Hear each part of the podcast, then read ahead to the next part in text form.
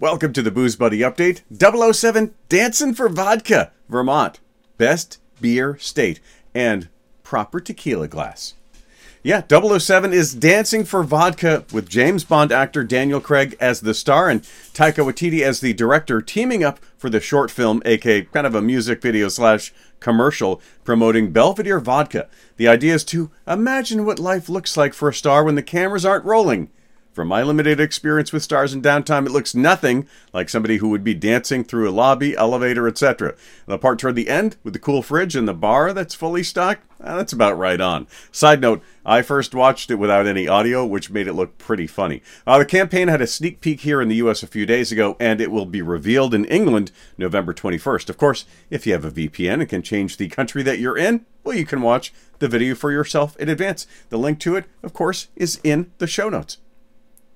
Vermont, best beer state. Well, Vermont has a lot to offer. It's why I live here. We have the six Great Lake, which is not really a Great Lake anymore. All kinds of outdoor activities, fall foliage that brings people, but more and more, the beer is what is bringing people here, and it keeps them coming back. Vermont has some great beers, and eight of them made it into an article that celebrates our small state and the wide selection of amazing beer. While the Alchemist Heady Topper put us on the map with beer hunters, there's a lot more to offer from places like Foam Brewing, Fiddlehead, Lawson's Finest, and Zero Gravity and Switchback uh, just a few of those on the list. Notably, several of these I visited recently.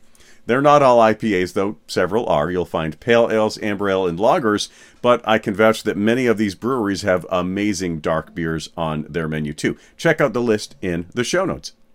The third story after this, the Booze Buddy update, is brought to you by Green Mountain Payments, helping local business owners save thousands of dollars by providing complimentary credit card processing equipment and zero cost credit card processing. Visit greenmountainpayments.com or posandzero.com today.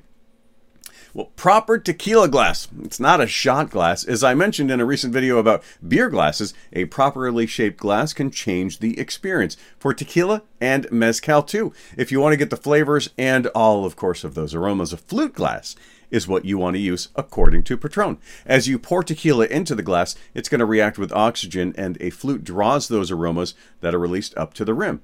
You may be surprised at some of the herbaceous aromas, uh, be they floral, earthy, or spicy. Agave imbues quite a bit of flavor into the spirit that can really be missed. I learned that swirling tequila releases a lot of flavors, though it apparently should be done twice in the proper glass to really get those flavors and aromas kickstarted.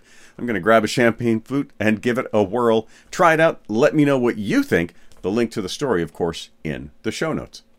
Remember to stay safe, drive sober, support the booze that supports your local community. But if you have a comment, question, or suggestion, reach out to me at boozebuddyupdate.com.